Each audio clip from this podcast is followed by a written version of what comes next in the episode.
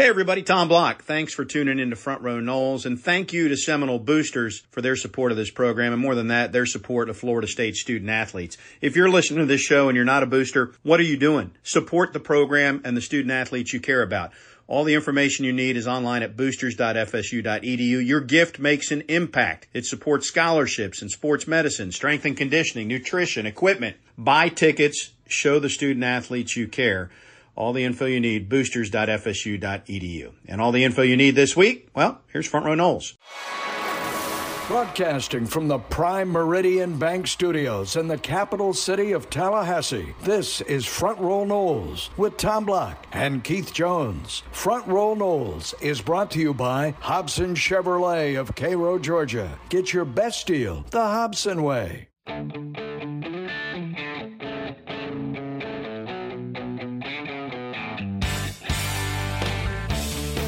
Good day, everybody. I mean, a really good day because it's a game week. Tom Block, Keith Jones on Front Row Noles. KJ, we're a couple days away. You, the heart holding up okay? You gonna it's make it? doing good. It just feels right. It just feels right. Now, I'll be honest with you, Tommy. I, I really like, you know, a good home game in late October or early November when it's not so hot. But having been without football as we do every summer, uh, having heard some positive reports from the coaches and the players and uh, from folks that have seen practice, this is a really, really good time in Tallahassee. And come five o'clock on Saturday, uh, 5.03, I think technically is when kickoff is scheduled. Um, it's going to get really good. Mike Norvell and the coordinators met the media on Monday, and the first depth chart of the season came out and we learned that uh, Maurice Smith is is ding. So we'll start with the I guess the biggest news, which would be that Darius Washington, who was not in the mix at center necessarily this year, although he played there last year, uh, is going to get the start at center. Uh, unfortunate that FSU finally built some depth, and then you have two two players on the OL go down at the same position. But but thoughts about Darius in getting that opportunity and just the OL as a whole. Well, first of all, Darius has gotten experience. It hasn't been necessarily at the center position. And the other thing that that I first was worried about is, you know, traditionally, your center makes all of your calls, your pre-snap calls, uh, prior to uh, everybody getting settled. And uh, Coach Atkins was talking about with all the experience they've got up there, it it it won't be uncommon if one of the guards or one of the tackles actually takes over making some calls at particular times to help him out. So the, the pre-snap um, downside of a center without a lot of experience at center may be mitigated a little bit. Uh, of course, everything after the snap is also pretty important uh, as we go forward. So it'll be interesting to see how they do. The other, uh, you know, the looking at the depth chart, the other news really isn't as newsworthy. I think it was about we expected. You know, there's a few ors in there, but so like at the receiver position, so Mycah Pittman's one starter, and then you have Ontario Wilson or Deuce Spann, Malik McLean or Johnny Wilson. So is that managing some egos of returning players, or is that truly saying that that that those players are equal? I don't know. Either way, and we'll talk about this with Curt Weiler. I'm excited to see a new look receiving corps this year for FSU somebody was asking me uh, a week or two ago, will we ever see Florida State with a thousand yard rusher? And under the Mike Norvell scheme of things, you might not. You might have three or four running backs at 600 or 800 yards. Well, the same thing applies to receivers. You know, it's it's probably going to be a stretch for any receiver on a Norvell offense to catch, you know, 45 or 50 balls.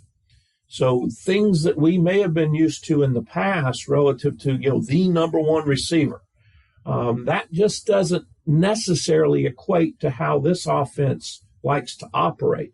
So the ors or the first or the second or the third really doesn't matter because instead of having somebody with 70 catches and three people with 20 catches, you may have four players between 40 and 50 catches each. So which one is the number one? It doesn't matter. They are all going to get playing time. They're all going to get um, attempts, and and they're all going to get an opportunity to get their hands on the ball.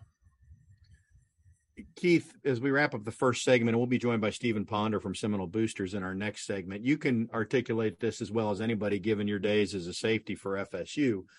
You know, I think the the feeling on the tight end position is it's not that strong a group overall, and Cam McDonald missed a lot of time.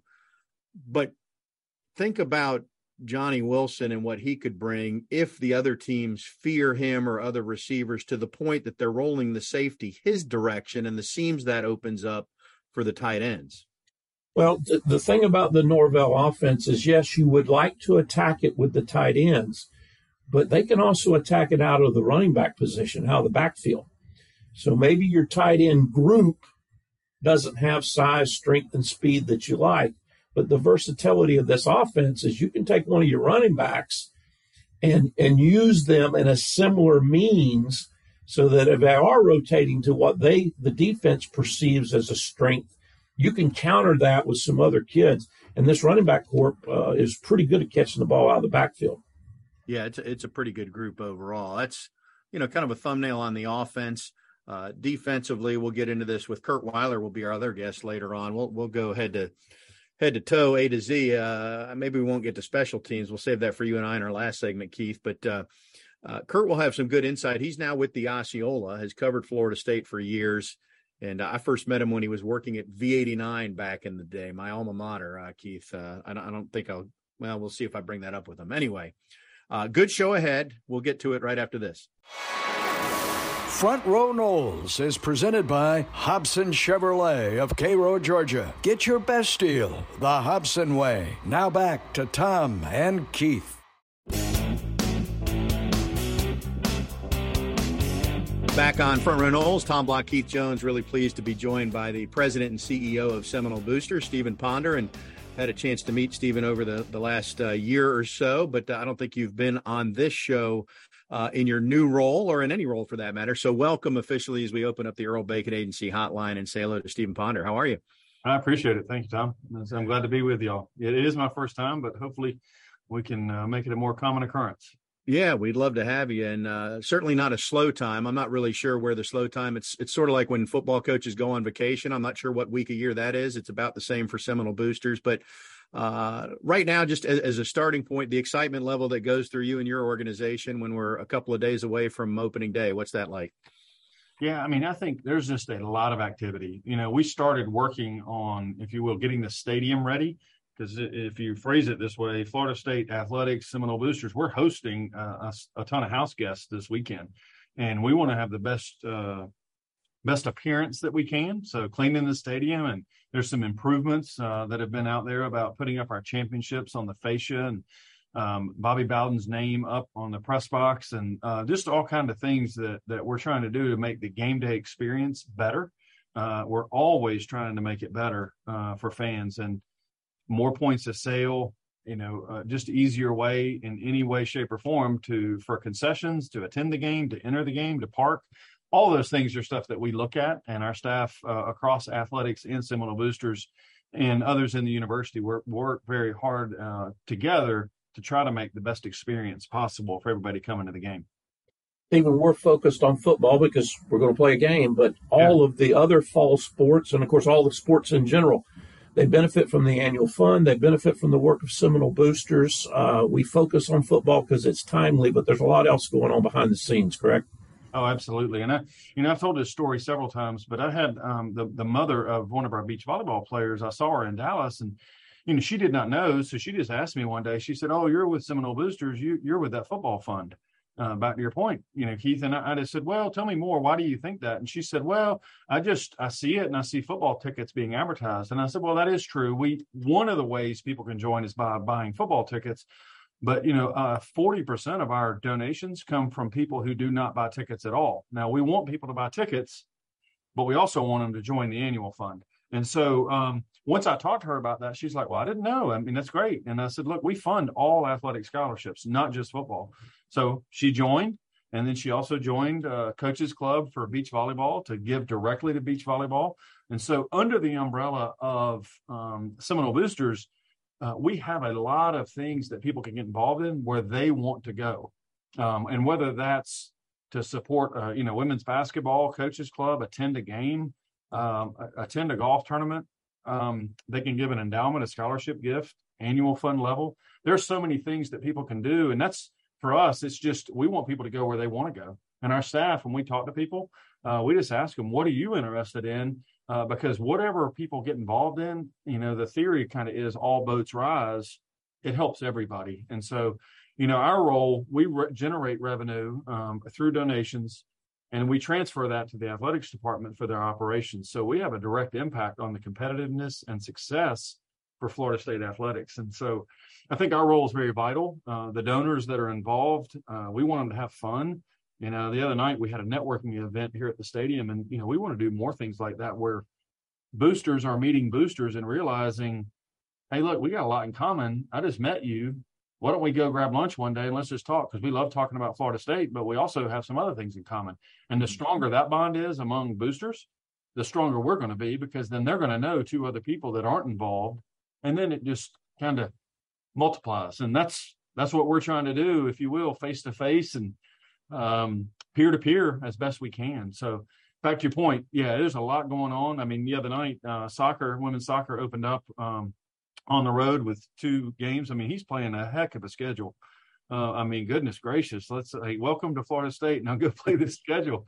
But he got his first win. Coach Pensky did the other night with women's soccer, which was great. Um, and um, I mean, I just I, there's a lot of excitement. And I've said this before. Florida State is one of the places in the United States in college athletics that can win a national championship in every sport. We've done it in many of them already. We've been close in others, and we're going to continue to knock that door down and try for every sport to compete at that elite level. And Seminole Boosters is really the backbone behind all that. We're talking with Stephen Ponder, who's the president and CEO of Seminole Boosters. The soccer team, by the way, has its home opener on Thursday night this week. Of course, the football team season and home opener coming up on Saturday at five o'clock. Back to the annual fund. Where are you relative to to goal, both in terms of donors and dollars this year, Stephen? So our, our goal uh, this year, well, we're right at uh, almost 12,000 in the number of annual fund donors. I think we had 11,700 today. And our annual fund number, we crossed 16 and a half million, which was our goal. And so, um, you know, we're, we're getting close in number of donors, um, but we're always going more. You'll see later in the year, we'll start talking more about this, but a three-year plan for us to get to a 20,000 level uh, over a couple of years is as you think about it on a natural attrition rate, you're going to lose a certain number of people every year for a myriad of reasons, but then you got to replace them and then keep growing. And so, uh, but the annual fund for us is our number one priority. Um, it's the backbone of what we do, and every dollar counts. Um, quite frankly, the way we have some people who they'll say, "Well, I don't need to give $140. That doesn't do anything, but it does. $140 matters, but their presence matters just being a booster, regardless of the amount, more than they realize, you know, because there is just strength in numbers and um, we, we just appreciate everybody's support. So I know a lot of times from a fundraising perspective, I hear it all the time when people introduce themselves to me. They'll say, Well, I'm not a big donor. And I'm like, Hey, can you not do that? Because everybody that's a donor, it matters. Right. And so it's important to us that everyone that's a Seminole Booster member, they, hey, stick out your chest. You're, you're a donor right? And a booster. Speaking of big, a big project will get underway. I'm assuming at the end of the football season, the football ops building. Uh, right. Are we are we finalized? Are we ready? Is it going to is it going to happen? Well, you know, yes, it's going to happen. But you know, we're always tweaking something. But yes, so we've hired the architect. Uh, we have also started the pre-construction uh, with the construction company that's going to be building it, and that's been awarded. So we are um, working on all of that now. Um, and with our hopes being in December at the end of the football season that we put a shovel in the ground and start construction on the project. But it's a it's a vital step. You know, when you look at the Moore Center, it's a phenomenal facility. But when it was built, the football staff was a certain size, and now the football staff's probably doubled since then. Uh, and they're actually working out of the suites in the northeast uh, part of the stadium. They work in those suites during the week, and then when the game comes, we clear out the, the office, and you know then boosters are in there for the game. Um, but we've outgrown the facility from a competitive standpoint and from an ability to train and educate and develop our kids. And so that's why it's so vital that we have this football facility. That the other impact is with the Moore Center, it's going to impact all of our other sports programs uh, as well because they're going to get already new and improved weight room and some other facilities uh, that will help them as well. So it's a comprehensive move across the board, even though it's just again a new facility for football, but it's going to be new for everyone uh, how it impacts them. I know that the sod cemetery, we only bury sod that we take from visiting stadiums, but maybe since the season ends with Florida on that Friday after Thanksgiving this year, whenever that groundbreaking is, you can use the same shovel. We'll just bury a little piece of doke there to commemorate a win over Florida, and then you can also break ground on the football only facility.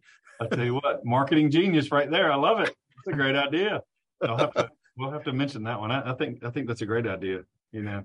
Uh, hey, I, I, don't know what you can or can't say about this. The the three letters that are out there right now for the last year that have changed the college athletics landscape, but those letters are NIL.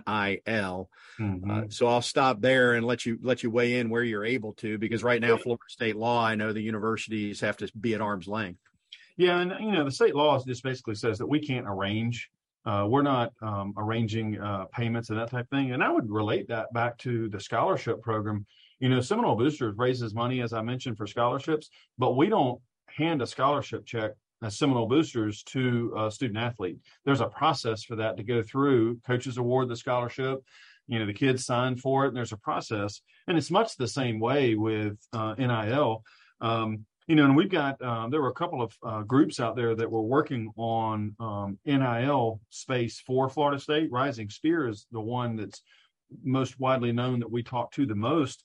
Um, but you know, we try to help them as best we can through the law. We'll walk up to the line, don't want to cross the line, uh, and then we'll see what happens in the future as it relates to the legislation.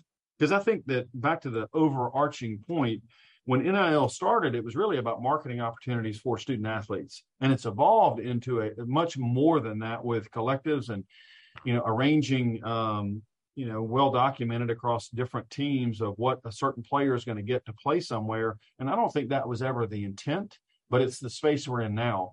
And so whether it's federal legislation or NCAA or some other governing body that that kind of regulates that, we are where we are with NIL, and we're going to be competitive in that space uh, in our current setup with Rising Spear or uh, whatever that looks like in the future as it evolves through legislation. But you know, it's important, and um, you know, I would say that, that Coach Norvell, it is important, but he has said publicly that he wants kids that want to be at Florida State, that want to grow and develop, uh, that aren't just looking at what do I get, because that can be short lived. And I think that there's um, there's something to be said for that because um, I think you'll watch some teams this year. There's a different dynamic for coaches today with NIL than there used to exist because they're having to manage locker rooms in a different way. Um, and so I don't I don't know that we've seen the end of this. I think it's just starting, and there's going to be some iterations of it coming over the next couple of years. And on top of that, Stephen, and we don't have time to get into it, but just uh, acknowledgement of conference realignment, what the CFP might look like as we go forward. I know in some respects that's athletic department things and not Seminole booster things, but everything's related. Um, talk about how you're perceiving that and, and maybe some of the things that the boosters are doing to prepare for option A, option B, option C, or someone we don't even know about.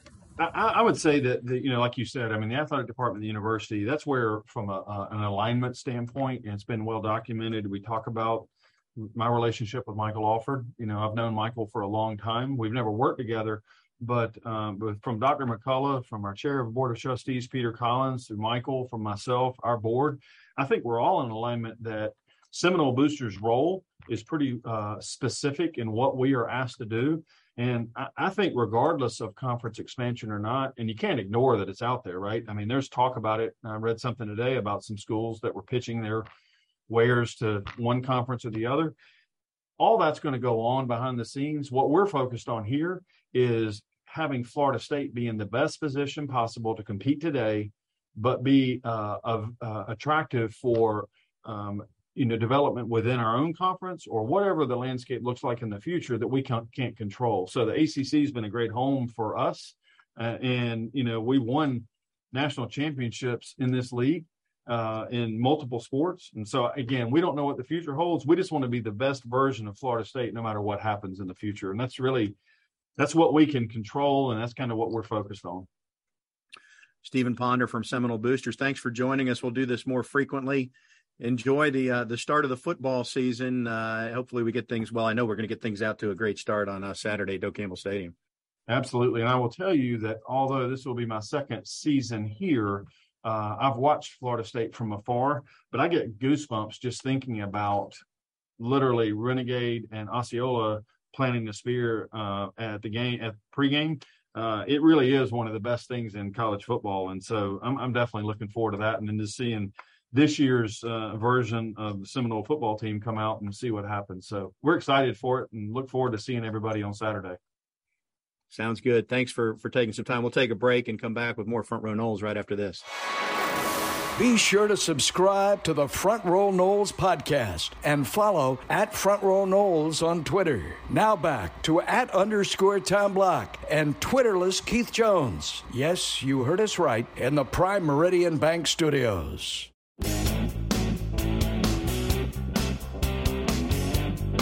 Let's turn our attention to Saturday at Doak Campbell Stadium. We'll get our first look at this Florida State football team. We'll reopen the Earl Bacon Agency hotline, the Earl Bacon Agency, and sharing your future together. And uh, we say hello to the newest member of the Osceola team. He's our Osceola insider this week, uh, senior writer Curt Weiler. You know him from covering Florida State for the last several years with the Tallahassee Democrat. Curt, uh, how are you, first of all? I'm doing well. It's game week. It's the grind of preseason is real for us too. It's not quite the same as it is for the team, but being out there every day and getting to watch almost every practice is a lot. So it's exciting to be here at game week. All right. So were you able to exceed your highest speed and practice 12 or 15 as opposed to the first practice? I think I peaked at like practice 10. I'll be honest. Like okay. it was kind of like downhill down towards the end. It wasn't my best effort. well, let's start from a broad point of view then last year to this year, even two years. I mean, you've been covering Florida State for a few years.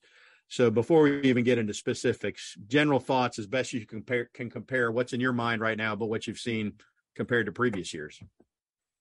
I mean, we could start just with looking at the team physically, and I think they are. I mean, they are not yet, I would say, by any means, looking like one of the best teams physically in the in the country. They're not on the the Georgia level, the the Bama level, whatever have you but there's no doubt they're starting to look like a Florida State team. And Mike Norvell's given a lot of credit to FSU's director of strength and conditioning, Josh Storms, and I think rightfully so because you've seen that work. I mean, they were hurt early on by kind of how much of that first offseason they had to do remotely. That was really a, a big factor beyond just what they lost in other ways, having to do things remotely. But you're really starting to see, I mean, the offensive linemen looking like offensive linemen, and, and it, it looks like Florida State's going to really match up well physically with a lot of teams on the schedule where that maybe hasn't even always been the case lately just because of that. This team has definitely grown a good bit since the spring. I had some real questions about a few units I'm sure we'll get into from wide receiver to offensive line, and both of those have really, I would say, exceeded my expectations this preseason and really made me question what I think this team can accomplish. It appears, you can corroborate or tell me I'm wrong, but it appears that the intensity and the actual work effort is somewhat, if not vastly different this fall than last fall. I would definitely agree with that assessment. I think if you talk to guys from kind of the peak run of Florida State football, they'll they'll talk about how Saturdays are easier when your week of practice leading up is harder. And I've definitely I think the the competition has come a long way, and with that, the the intensity with it. I mean, you were seeing a lot more back and forth with the wide receivers and DBs when that was maybe more of a one-sided battle last year in one-on-ones. Ditto, I would say the offensive line and defensive line. And I definitely, yes, I would completely agree with that assessment. Uh, we're going to talk about the wide receivers and the offensive line, and they'll factor into your answer to this question. But what have you seen from Jordan Travis? Have seen uh, a quarterback who I think is poised to want to prove he belongs. I mean, talk to him in the offseason about, I mean, obviously it's going to be a probably a great year for quarterbacks in the ACC. And I think Jordan is hungry to, to show he does belongs in that conversation. I mean, the athleticism is still there and it speaks for itself, but I've really been impressed with Jordan. I think it's helped the ta- the better talent, the talent that's grown kind of around him, like you talked about with the the wide receivers and the offensive line. But I've seen a guy who's much more comfortable in the pocket. I think some of what what went into Jordan using his legs as much as he did and knowing how much of an asset th- that was was early in his career. You really saw a guy who, at the first sign of pressure, was more likely to bail out of the pocket. I've seen a lot more this year him be willing to stand in there. I mean, he's not getting hit in practice, but stand in there under pressure and under real pressure and kind of stay and wait for his moment to deliver the strike. And I've seen you really the growth as a pocket passer. I think he's also talked pretty candidly about like now entering year three on, in Mike Norvell's playbook, kind of having the the full grasp of that and feeling confident in whatever in that playbook is getting thrown at him and no not having certain things they may kind of have to run for him, but whatever Mike Norvell wants to run, he's good with. A criticism of him, and maybe the criticism of him, was the durability question. Talk about what he's done and what quote unquote they've done to address that. Well, yeah, he he he definitely made an effort to put on some weight. And I don't know exactly offhand what he's at, but I know he was up, I think, 10 or 15 pounds from last year. I think even more talking to him from kind of the peak of last year and just the the number he got down to at one point, a good bit below 200. Um, yeah, I think that's shown. I mean, he made it through this preseason where I think really didn't miss a day, and that hasn't always been been the case for him in the preseason. I would understand if if some fans kind of want to see that for themselves over the course of a season. Obviously, the season's a little different when you start playing teams that are gonna gonna hit you, as opposed to kind of what he's had this preseason. But yeah, he. Uh, I think you're seeing a guy who understands how important he is to this team and has taken those strides to get himself right and to kind of make the right decisions in games to stay out there at all costs. Because yeah, I mean, it's the the drop off to him and whoever's next is significant. It won't appear that you're abandoning the pocket early if the pocket actually exists for a little bit longer because the offensive line and their and and the throwing windows are open because receivers have some separation. So I guess I'll ask it this way: which which group exceeded your expectations more, and then tell me why. Was it the OL or the wide receiver corps? If you're talking this preseason, it's been the wide receiver corps. I mean, the offensive line is definitely. I, I, had higher hopes for the offensive line. They've obviously dealt with a few things where they've lost the the the top two centers, and Darius Washington's filled in there pretty nicely. And I know Maurice Smith. I, I think there's a thought that won't be an especially long term thing. There's maybe even hope. It sounds like as soon as for the LSU game, we'll have to see on that. But I think it's the wide receivers because I mean, in the spring, you saw Mycah Pittman. I would say was probably the most consistent guy, but Deuce Spann looked like he was going to need some time. Johnny Wilson had some real uh, high ups and some real low low downs. That he had some days where he just couldn't catch anything, and those two in particular have really raised what they've brought this uh, this preseason. I mean, Deuce is a guy who with his speed kind of does something else no one else in that group does and has caught the ball at a much higher level and seems to have enough of the grasp of the offense. I mean, he was listed as a, a co-starter, which if, if you told me that coming into the preseason, I would have been pretty surprised to see it just because nothing we saw in the spring would have indicated that. Uh, Johnny Wilson is a guy. I mean, today I wrote about him a lot today in the practice court. I feel like I do that a lot. He just makes play after play after play. He is definitely a guy who's emerged as uh, a favorite tra- target of Jordan's this preseason, and he targets him quite frequently. It's easy to with that uh, six seven frame and the athleticism he has to go with it, and he's uh, he's really impressed me. And I think some other guys have kind of raised their game to to match them. Guys like Malik McLean, guys like Kentron Poitier. I think they realize with how they replenish that room this offseason, like, hey, I've got to show I still belong on the field, or I could very well lose my spot and be passed over. And I think you've seen those guys rise to the challenge. I, I'm not by any means going to say I think the strength of the team will still be elsewhere, but I think the the wide receiver room will definitely, from all I've seen, exceed what I thought of them coming into the preseason. One of those segments, at least on the OL, uh, excuse me, the offensive line of the side uh, side of the ball, rather, is the running backs. They they have exceeded what I thought they were capable of doing. Maybe my estimation was too low. Uh, I don't. It's preseason, I mean, it, it's a group that uh, for losing a guy who who left early, a few years early to go to the NFL, and Jashaun Corbin, there hasn't really been, by my estimation, a, uh, a step back. I mean, obviously, bring back Treshaun Ward, who was the solid number two last year, and you you bring back Lawrence Toafili, who I think you know kind of wasn't able to build on his promising freshman season after he dealt with some injuries last year, but he's healthy now. And I know Mike Norvell today called him, I think, their most improved player. I think he said that he's he's been incredibly impressed, impressed with uh, Lawrence. And then Trey, Trey Benson's been maybe the story of the preseason. I mean, he's a guy who I know the fan base was kind of questioning the take when it happened because he was coming off a fairly severe knee injury uh, two Decembers ago. And from the spring game, you kind of saw like, oh no, like he when healthy, this guy can be that guy, and he, he's carried that over. I mean, I think you have a a, a real three headed monster there. And like you said, I mean, there have been the problems on the offensive line. There have been the problems at wide receiver. The run game has has done well the last two years, despite that.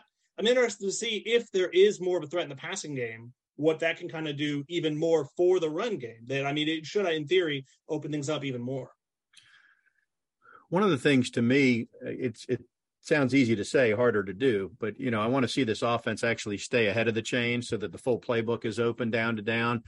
But then in the third and a yard and a half, or the third and goal, can they line up and run the football, or do we still have to do smoke and mirrors? Not that that's not bad. Uh, I mean, it it works. It, it, but but but when you need the tough yard, can this team get it? Has the offensive line progressed to that point?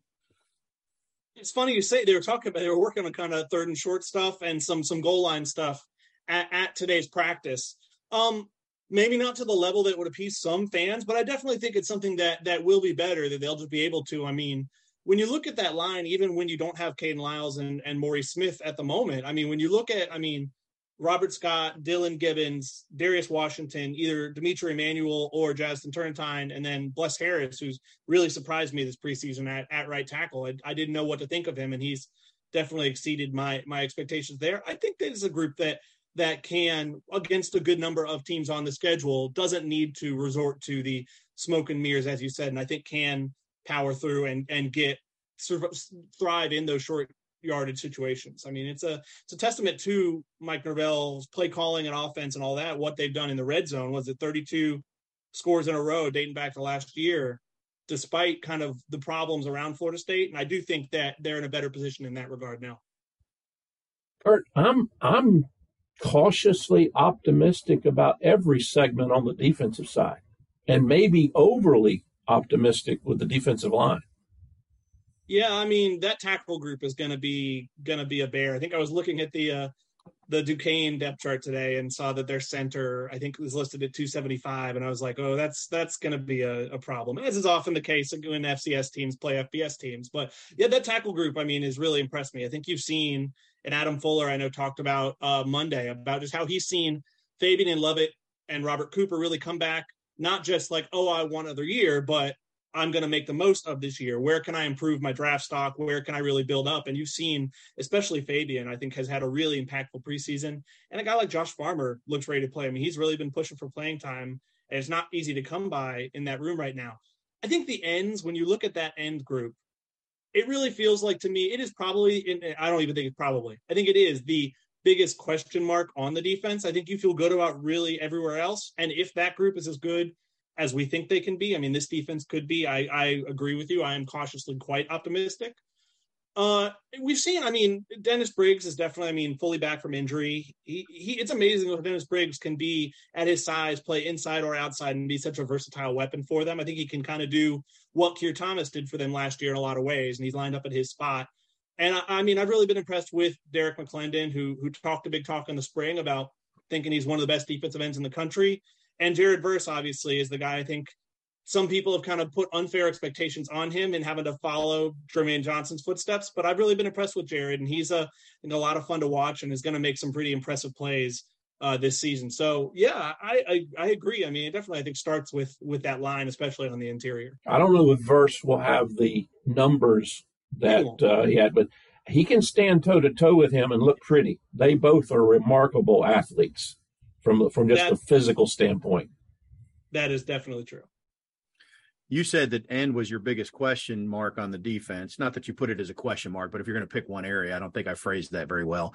Um, that means the opposite corner or the corner opposite Omarion Cooper, you feel pretty good about where they've landed there. I know they brought in a lot of bodies and, and had plenty of returners too pretty good about it. I mean, it's funny early in camp with the strong start that uh, Azareye'h Thomas had as a true freshman. We were kind of like, oh, is he is he about to take uh, Renardo Green's spot? It kind of felt like that that could could be the case, and that Renardo Green could just get kind of his spot taken by a really promising true freshman. And I think Azareye'h is still going to play a lot. I think Sam McCall is still going to play a lot. But I've been impressed with uh, how Renardo is uh, has really responded and had a really good, I think, finish to camp at that at that opposite that opposite spot. I mean, he's a guy like a few other guys in this defense in the secondary who kind of moved back and forth roles, couldn't find a home for a while, battled some injuries, and I think he's finally had a healthy offseason. And I think that's really helped him in a big way. And just the stability of being at corner has helped him in a big way of of securing that starting spot.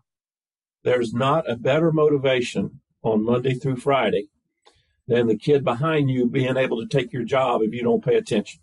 That's just been that way for football for 50 years, if not longer.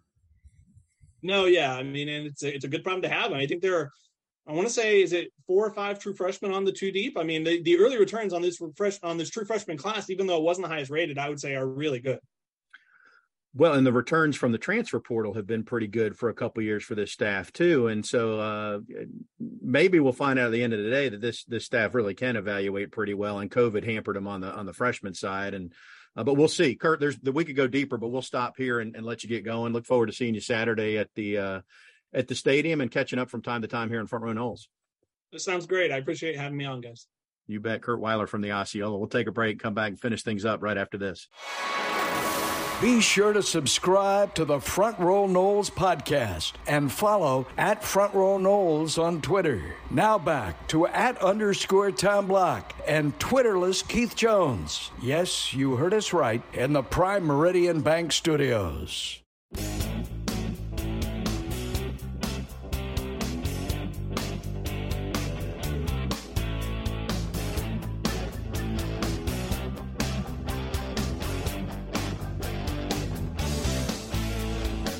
Back on Front Row Noles, Tom and Keith Jones with you. Uh, good to have Curt's insight. He, he has a good feel for this program, given that he's covered it as the beat writer for the Democrat and now the senior writer with the Osceola for a number of years at this well, point. Well, and to, to Coach Norvell's credit, he has given you know the majority of what we call the beat writers, the regulars, uh, an opportunity to view almost all of practice. There's a little a little muzzle on what he has expected them to maybe not share that they see, but that's okay uh, obviously, they've not been at the scrimmages. That's that's uh, a protected uh, environment that the coaching staff wants to do. But but Curt, as you mentioned, been around for a while, uh, is there every day, has the opportunity to talk with players, and and you know I fall back on things like uh, Steve Ellis, you know the late Steve Ellis, who would develop some relationships with some of the players.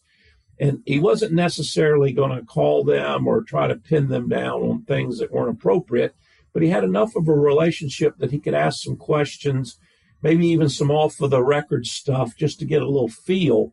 And, and Curt certainly established himself in that vein um, and being able to, to maybe ask some questions that perceptively he can put two and two together and come up with four. He'll join us from time to time uh, over the course of the season, and uh, you can follow his work on the Osceola. All right, we didn't get a chance to dive into special teams, Keith. I don't know what to make of the the punting and the place kicking, except that you're returning your starters. So in theory, they should be better and more consistent. Whether or not we continue to punt right footed and left footed, we'll see. But that's a nice club to have in the bag, right? Here's here's one of the things we haven't. I, I think in broad strokes, uh, people have opined that the return game will be better. But let's let's think about that a, a little bit deeper because it was really a struggle last year. And so whether it's the kickoff and instead of getting tackled at the 22, you get tackled at the 28, or you break one to the 37 or the 42. I mean, that's allowed, and you actually start in good field position. And on the on the punt returns, if the ball doesn't hit the ground, even if you just catch it and fall forward three yards, you're still you're still 10 or 15 yards better field position than you were at many times a year ago. So that's as a starting point without even really setting the bar too high in my mind. I do feel like there's a real chance for Florida State to to to win a lot of awful uh, a lot more hidden yards than what they weren't able to do a year ago. You know, all you've got to do is is listen to what the coaching staff talked about at the beginning of fall camp. That was a direct result of the meetings they had at the conclusion of the season. In that, one of the, if not the number one priority, was special teams and particularly the return game. What that resulted in is Florida State going a lot more, many more periods of live special teams drills during fall camp. Probably more than I've ever heard about a team doing, period. You know, you, you can do one thing on punts and kickoffs and punt return, uh, uh field goals and point afters but when you're going live on punt returns and kickoffs for extended periods of time, there's two things there. Number one, you had to get better. And number two, you're sending a really, really strong message to the team that you're going to be better. Um, I think you may see some real, real strides in special teams, particularly in the return game. We'll have to wait and see, but I think there's certainly the attention and the effort has been given. Yeah, Mycah Pittman on the punt returns in particular. And we, we saw that in spring. And then Mike Norvell on Monday singled out Sam McCall as a guy who's really coming along well, especially in the return game. I'm paraphrasing, but that was in essence what Norvell said. So we'll see that what that translates to. Uh, I do know this John Papuchis, who's the special teams coordinator, uh, he's been at it a long time, and and the results were not there last year, and and this is a results business. Uh, but it's not as if he and Coach Norvell don't know how to coach special teams, and so I'm confident that uh, that, that it's going to be much improved this year. I would agree, and and I don't know what to make of this. I don't know how you couch this, but the bottom line is that you know most of the returners have been replaced. And that was a very happy day in my life because my sophomore year, I was the primary punt returner. And I was very pleased to turn that over to Gary Henry in my junior year. And for Florida State's fans that have been around forever, all Henry did was return a punt in the opening game of the of the 79 season to win it for us. So uh, I was happy to turn that duty over. Let's see what Florida State's returners can do. Keith, with the asterisk that it's more return yards uh, all of them than I had in my college playing career. Uh, remind our listeners how many punts and how many total yards in your illustrious punt return career. 26 returns for 68 yards, a long of 12. Long of 12. Did you have to get oxygen when you got to the sideline? Don't go there, Tom. Folks, enjoy the game. We'll talk to you again soon. He's Keith. I'm Tom. This is Front Row Noles.